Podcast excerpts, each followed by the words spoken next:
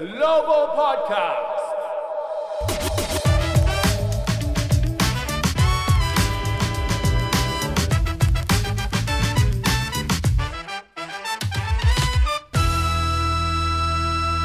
Hello everyone! Wizards グローバルポッドキャストへようこそ。ザック・イクマです。NBA のトレーニングキャンプ開始まであと2週間となりました。いや迫ってきましたね。あともう少しの我慢ですね皆さん。ウェス・アンセルド・ジュニア新ヘッドコーチの下で今シーズンウィザーズはどんなバスケをやるのか。先週のゲスト G リーグキャピタルシティ55のマイク・ウィリアムズヘッドコーチが少しヒントを与えてくれました。サマーリーグの練習ではアンセルドコーチはディフェンスに相当重点を置いていたとのことなので、まあ、やはりアンセルドコーチはディフェンスのスペシャリストですからね。ディフェンスファーストのチームに今シーズンのウィザーズはなっていくということなのでしょうか。さてトピックが変わりますが東京オリンピックが8月上旬に終わってそして東京パラリンピックも先週の日曜日に幕を閉じました。日本のバスケットボールプログラムは今回メダルを2つ女子代表と男子車椅子代表が銀メダルを見事獲得しました。そして3人制バスケも男女ともに予選突破。車椅子女子も予選を突破しました。一方男子5人制は残念ながら3敗と痛い結果に終わってしまいましたがそれぞれの代表チームにとってどんな収穫があったのか。今回は JBA 日本バスケットボール協会の技術委員長東野智也さんをお招きして大会を振り返っていただきます。それでは早速インタビューです。Take a listen.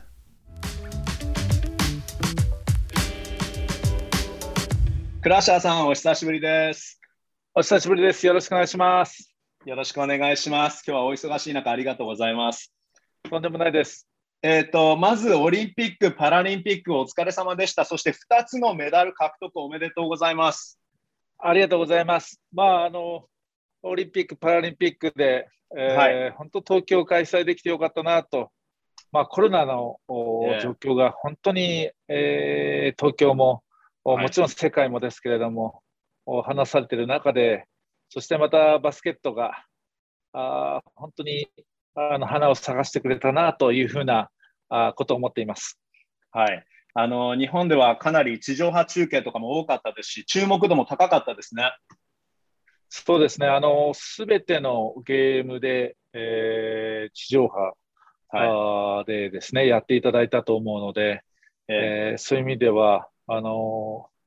バスケット見たことなかったんだけどっていう人は実はバスケット日本ではいるので、もうそういう意味では、はい、あの多くの人がはい、あバスケットの景色が、うん、景色が変わったみたいなことをですね、言っていただいたりする方が多かったですね。なるほど。えー、まあ、やっぱりなんといっても、その女子、えー、代表5人制チームの初メダル、しかもそれが銀メダル、すごかったですね。あのその成功の要因はどのあたりにあったと思いますか？はい、えー、実はまあ1年伸びて、実は女子の選手、大怪我、メインの選手が3人もですね、うん、大きな怪我をしました。はい、で私、一番心配したのは女子のこの銀メダルを取ったチームなんです。おそうなんですね、はい、ですが、これを持ってですね、集中していい方向性でバスケットができたんですね。小さいけれども、うん、はい、広くスペースを取ってバスケットする。そして人とボールが動く。そして合わせの部分。スリーポイントの数と、それに対する確率論を、まあ、コーチがうまくシステムを作りましたね。で、そこにうまく乗ったということと、僕はもう一つあると思ってるのは、あ運だと思うんですね。僕、女子の日本のバスケットやってる選手はですね、努力を惜しまないんです。やり続けるんです。はい、うん、私は運が向いたと思います。なるほど。まあ、じゃあ、それぐらい一生懸命、はい。バスケの神様に恵まれたというか、それだけボールを動かして、それだけ走ってたから、やっぱりそうやってバスケの神様に恵まれるわけですよね。そうですね。本当にあの自信もゲームごとについてきましたし、本当に重要な、とんでもないシュートを決めてくれたなという場面が本当に、えー、ありました。特に準々決勝のベルギー戦での最後のスリーポイントは、なんであそこに空いたんだろう？というのと、はい、そしてまた決めるっていう選手がいた。まあそこは一つ感動だったですね。なるほど。あの、ホーバスコーチは大会の後にスーパースターはいなかったけど、スーパーチームだったとおっしゃっていて、まさに今、その東野さんおっしゃったような一丸となった理想のバスケができたことが大きかったと思うんですけど、それでもやっぱりその町田瑠唯選手にしても、高田選手にしても、宮澤選手にしても、そのスターは揃っているチームだなとは思ったので、まあ、スーパースターではないかもしれないんですけど、やっぱり相当その個々のレベルが高いですよね、そもそも。そうですね、12人が誰が出ててもゲームができるっていう理想的なチームでしたし、まあ、そういう中でもあれだけアシストができる選手がこう出たわけですね。そのシステムと子があこううまくリンクして、うん、えー、ケミストリーが生まれて、そして選手たちがどんどんどんどん活躍があしていった活躍の場があ広がっていった。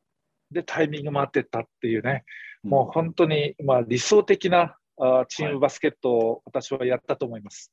なるほど。あの、まあ、決勝のアメリカ戦はちょっと痛いゲームではありました。で、まあ、どうしてもその相手の203センチのグライナー選手を止められなかったっていうのが一番痛かったかなと思うんですけど、そのサイズなのかわからないんですけど、やっぱりさらなるレベルアップには今後何が必要なんでしょうか？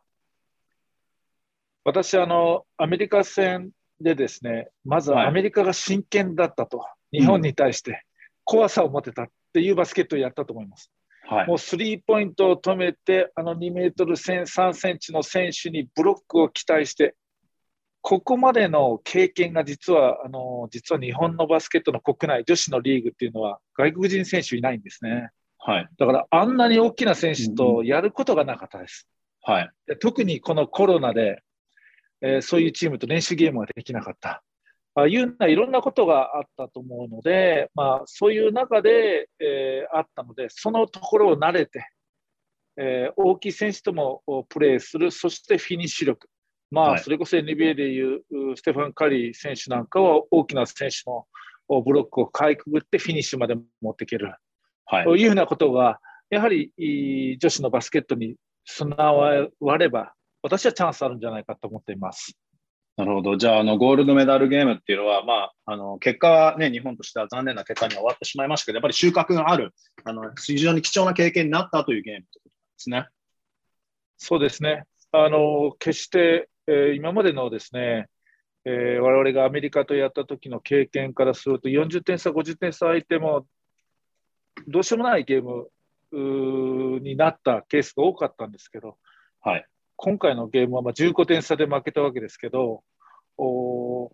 もう私、この観客もいてですね、はい、エネルギーが備わったら、どうなったか分か分かんなかったなって、正直あの、アメリカの人たちには言いたいです。今度、日本があの破りますので、はい、はい、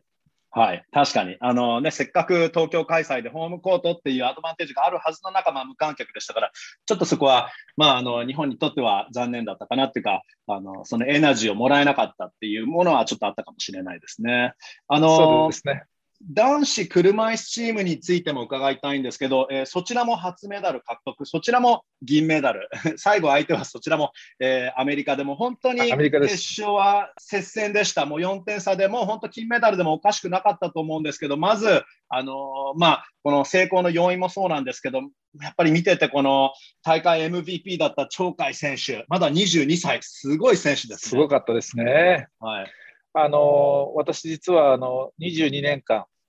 車椅子バスケットのコーチとして、ええ。ー、戦略アドバイザーとして、はい。えーまあ、この東京パラリンピックもですね、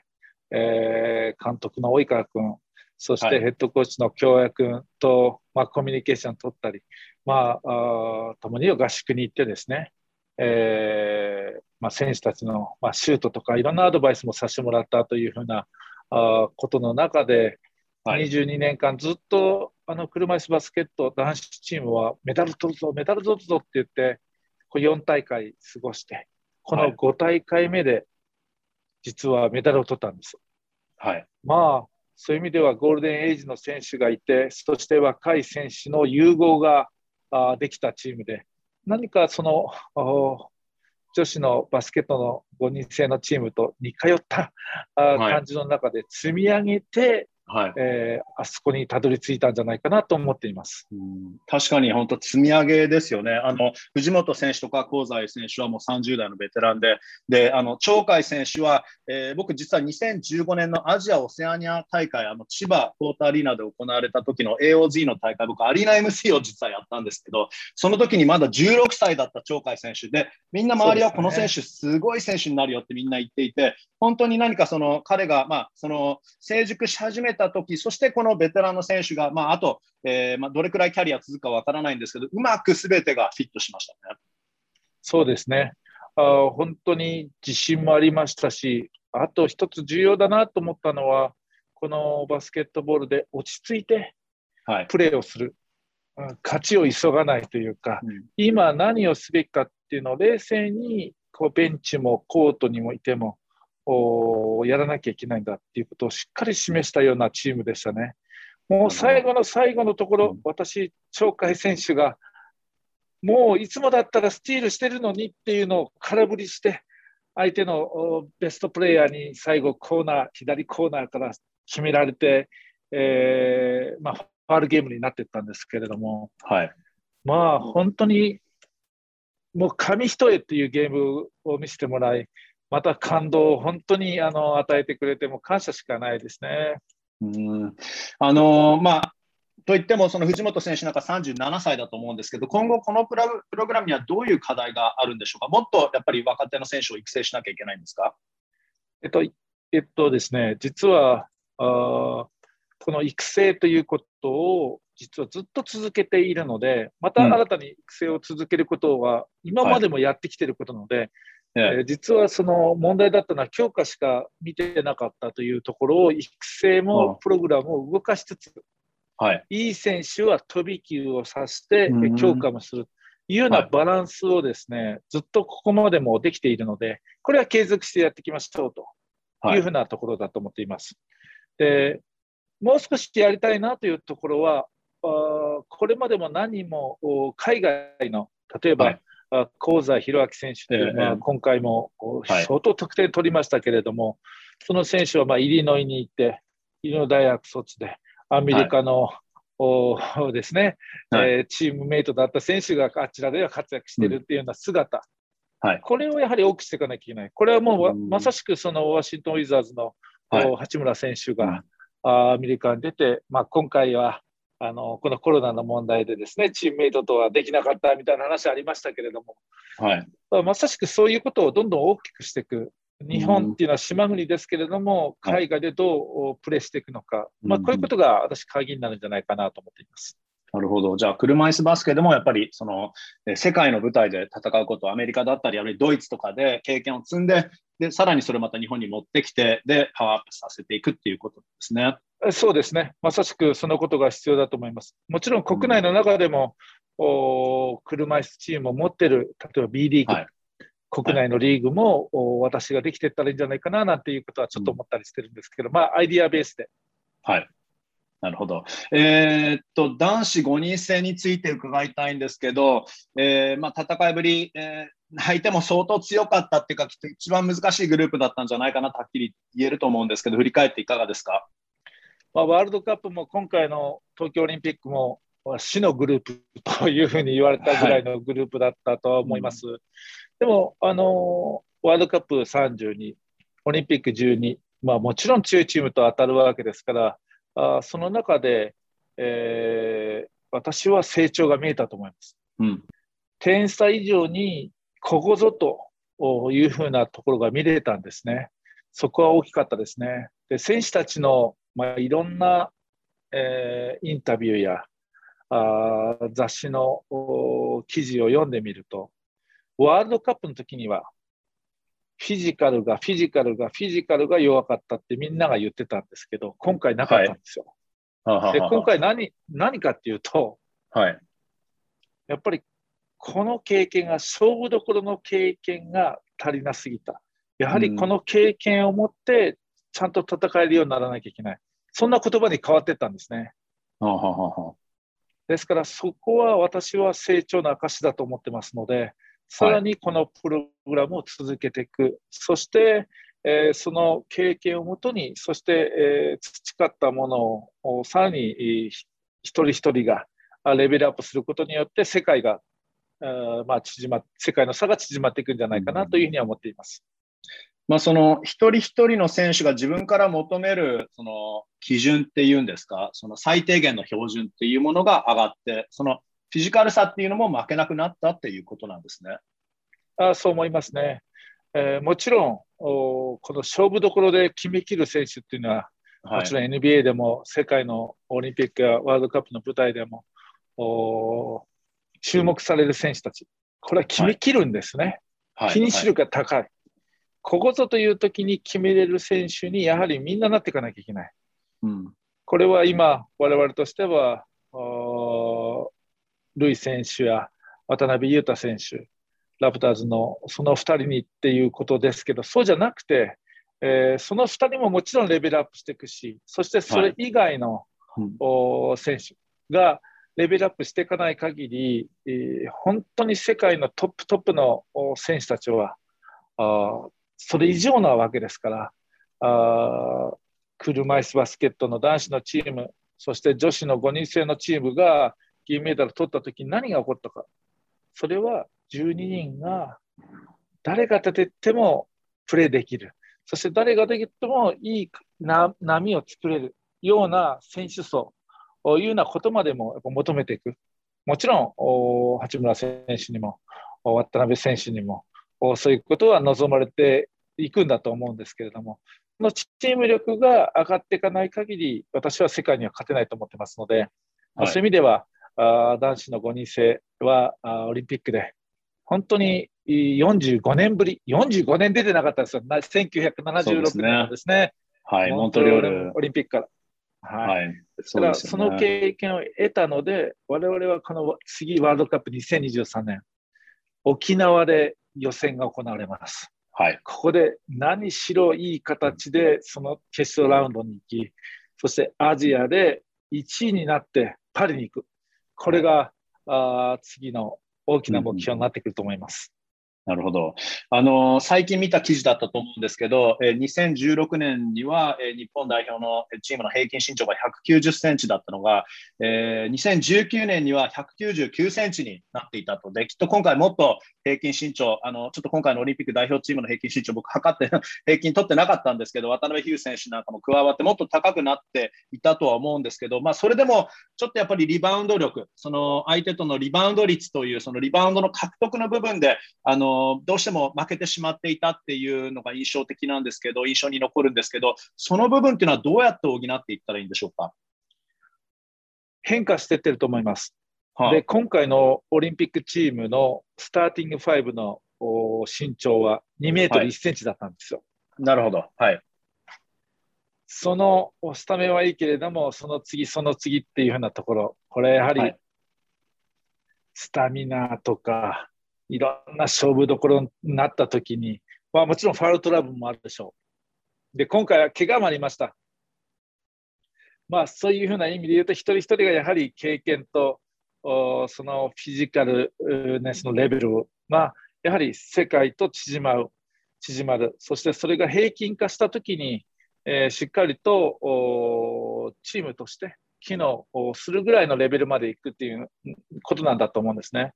そのリバウンドのところは、はい、1日で変わるわけじゃないと思いますので、うん、そういう習慣、はい、あそれからあまあ、我々もっともっとオフェンスリバウンドに行くというその、うん、習慣がないので、はい、そういうもう少しなんて、なんていうんですかね、これは農耕民族で守ってゆっくりやり続けるみたいな話なんですが、何かを取りに行くというですね、狩猟民族のような、はいうんあそんなあこともですね、どんどん国内、そして海外でやってる選手と一緒になってですね、まあ、そういうことも成し遂げていかなきゃいけないんじゃないかな。まあ、そのことがその次に、えー、つながると思います。身長は決して伸ばすことはできないんですけど、はいはい、そうですね。でも、ハックスとか、はい、あハーフの選手をすぐ来てプレーしてもらうとか、うん、それをどうオーガナイズするかとか、あとは帰化選手とか、い、ろんなアイディアのもと、身長は我々本当にそこは問題で忍、忍者バスケットをずっとやってたんですよ、45年間。はい。うん、忍者のようにバスケットやってたんですけど、忍者バスケットではちょっと難しいって言って、えー、身長もなんとかというふうな方法論を持って今ここまで来たので、はい、今度は身長も大きくなって、そして忍者バスケット、侍バスケットも入れてですね、戦っていかなきゃいけないんだというふうに思います。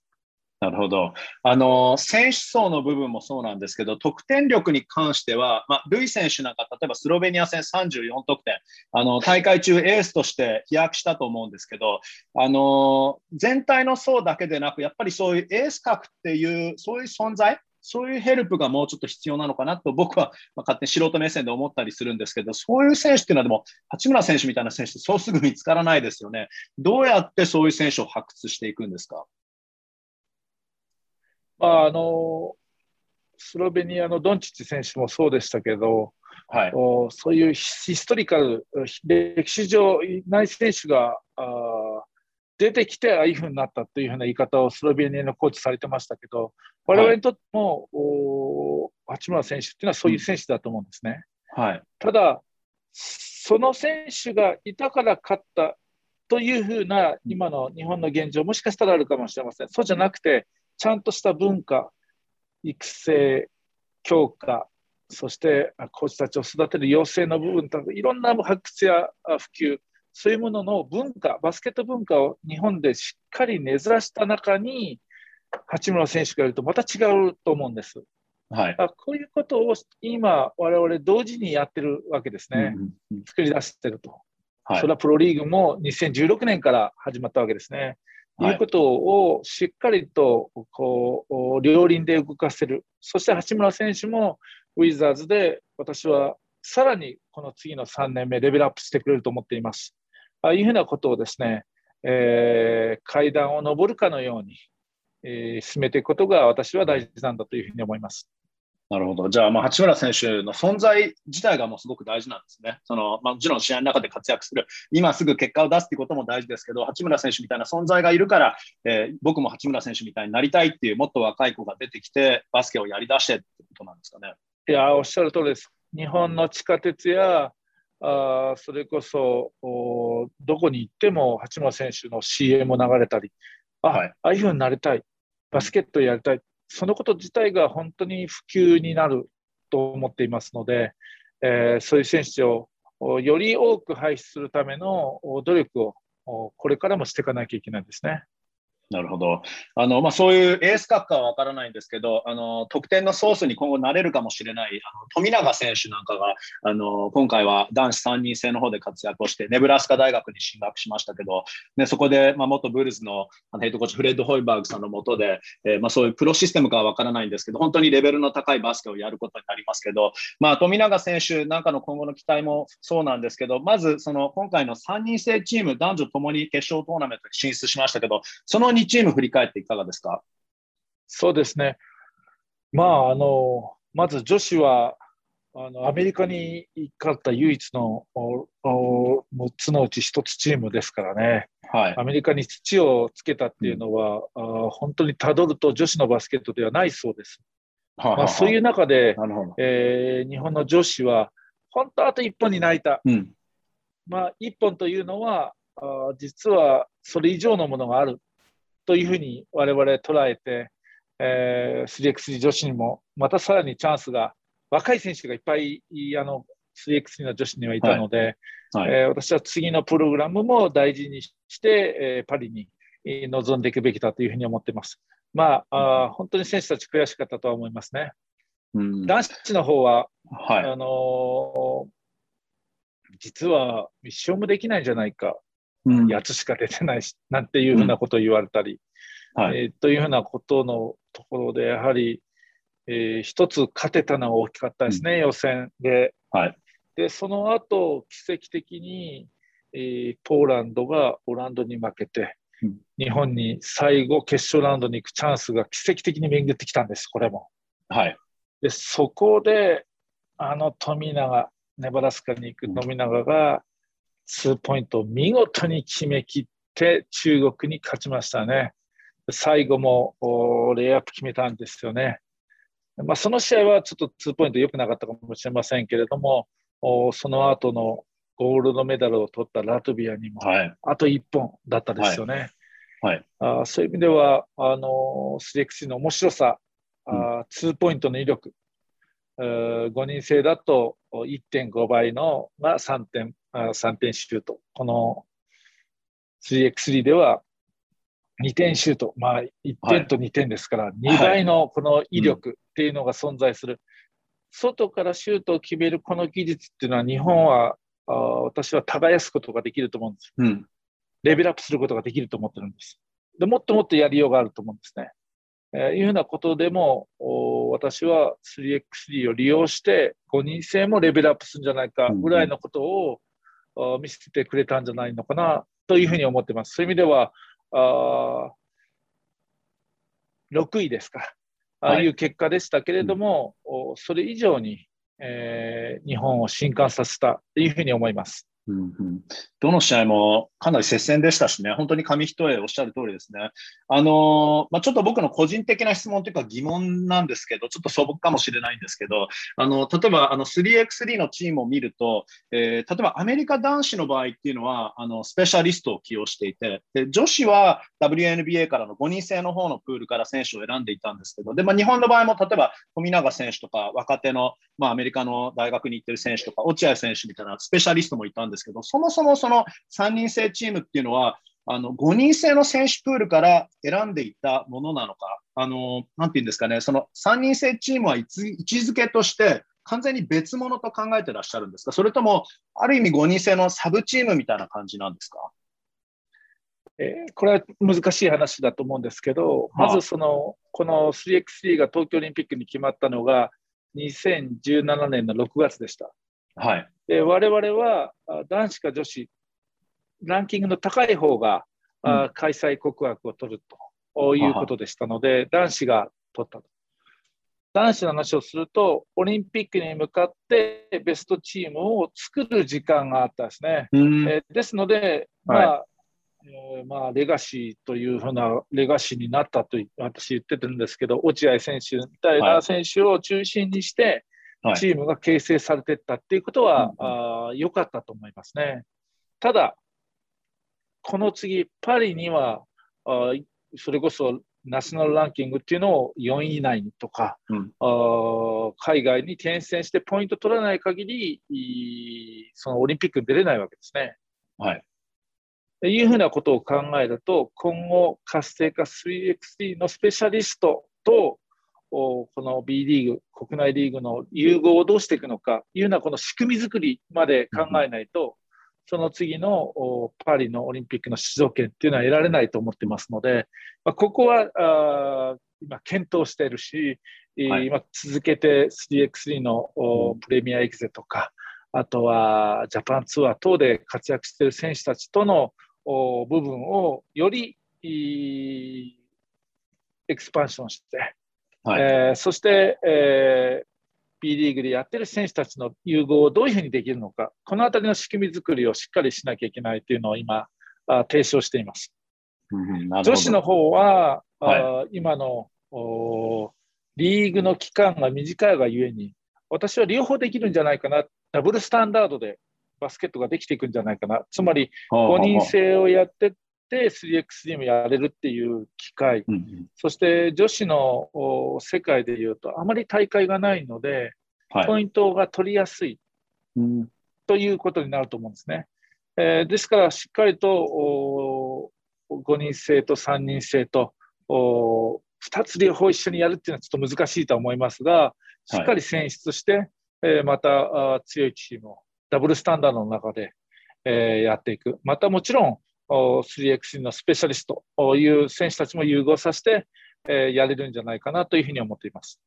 なるほど、わかりました。ちょっと説明長かったですけどね。えー、いやいや、とんでもないです。あの実は本当両方なんだなっていうのが分かって、自分もちょっといろんなチームの 3x3 のチームを見てた、どういうふうに、これ、まあ、スカウティングじゃないんですけど、どこから選手を選択してるのかなっていう疑問になったりしていたところはあったので、えー、まあ、これ最後になるんですけど、でまあ、ちょっと改めてという形にもなるんですけど、まあ、今回、そのオリンピック・パラリンピックが東京で開催されて、えー、まあ、次、あの2年後にワールドカップが沖縄、まあ、フィリピンとインドネシアと沖縄で開催されますけど、あの日本のバスケの今の状態、まあ、競技人口とか注目度、今回すごく上がったと思いますけど、そういうものを含めて、あの今の現状を総括すると、どんな感じなんでしょうか？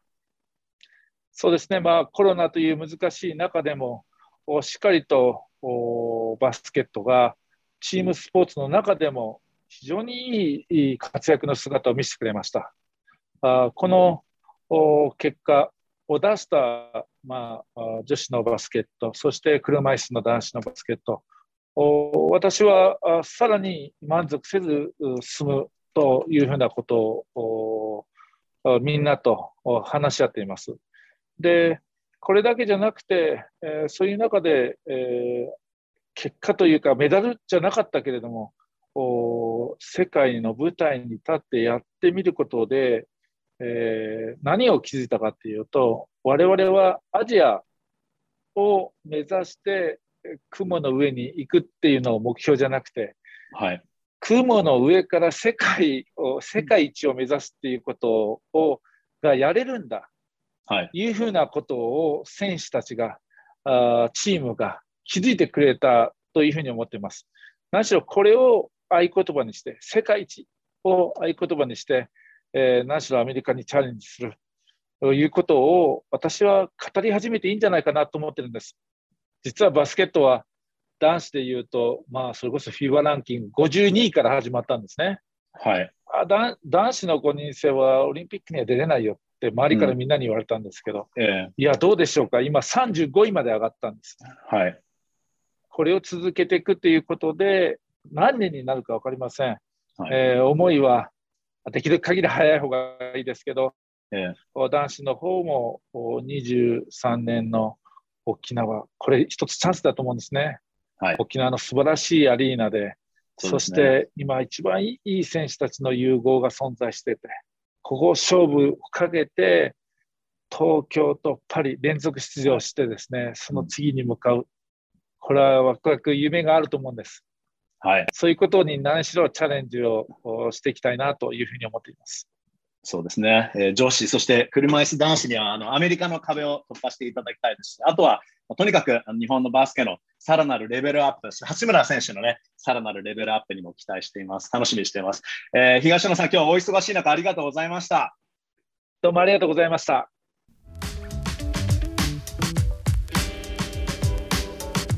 はい、東野委員長、ありがとうございました。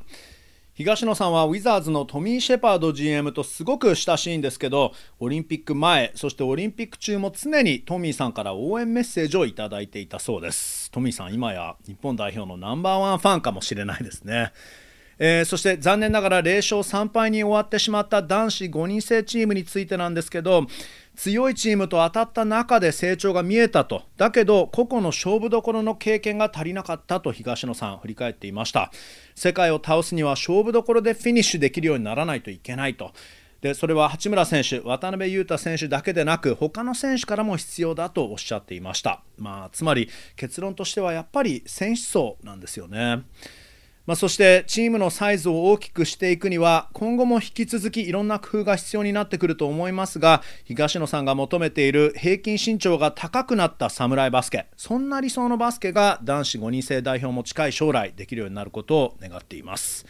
はいそれでは今回はここでお開きとさせていただきます